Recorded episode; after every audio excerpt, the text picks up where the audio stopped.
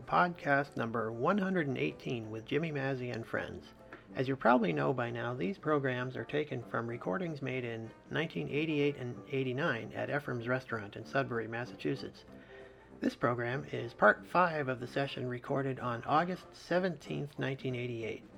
The musicians are Jimmy Mazzy on banjo and vocals, Fred Lind on cornet, Don Frothingham on piano, myself, John Kafalas, on tuba, Stu Grover on drums, and an unidentified clarinetist.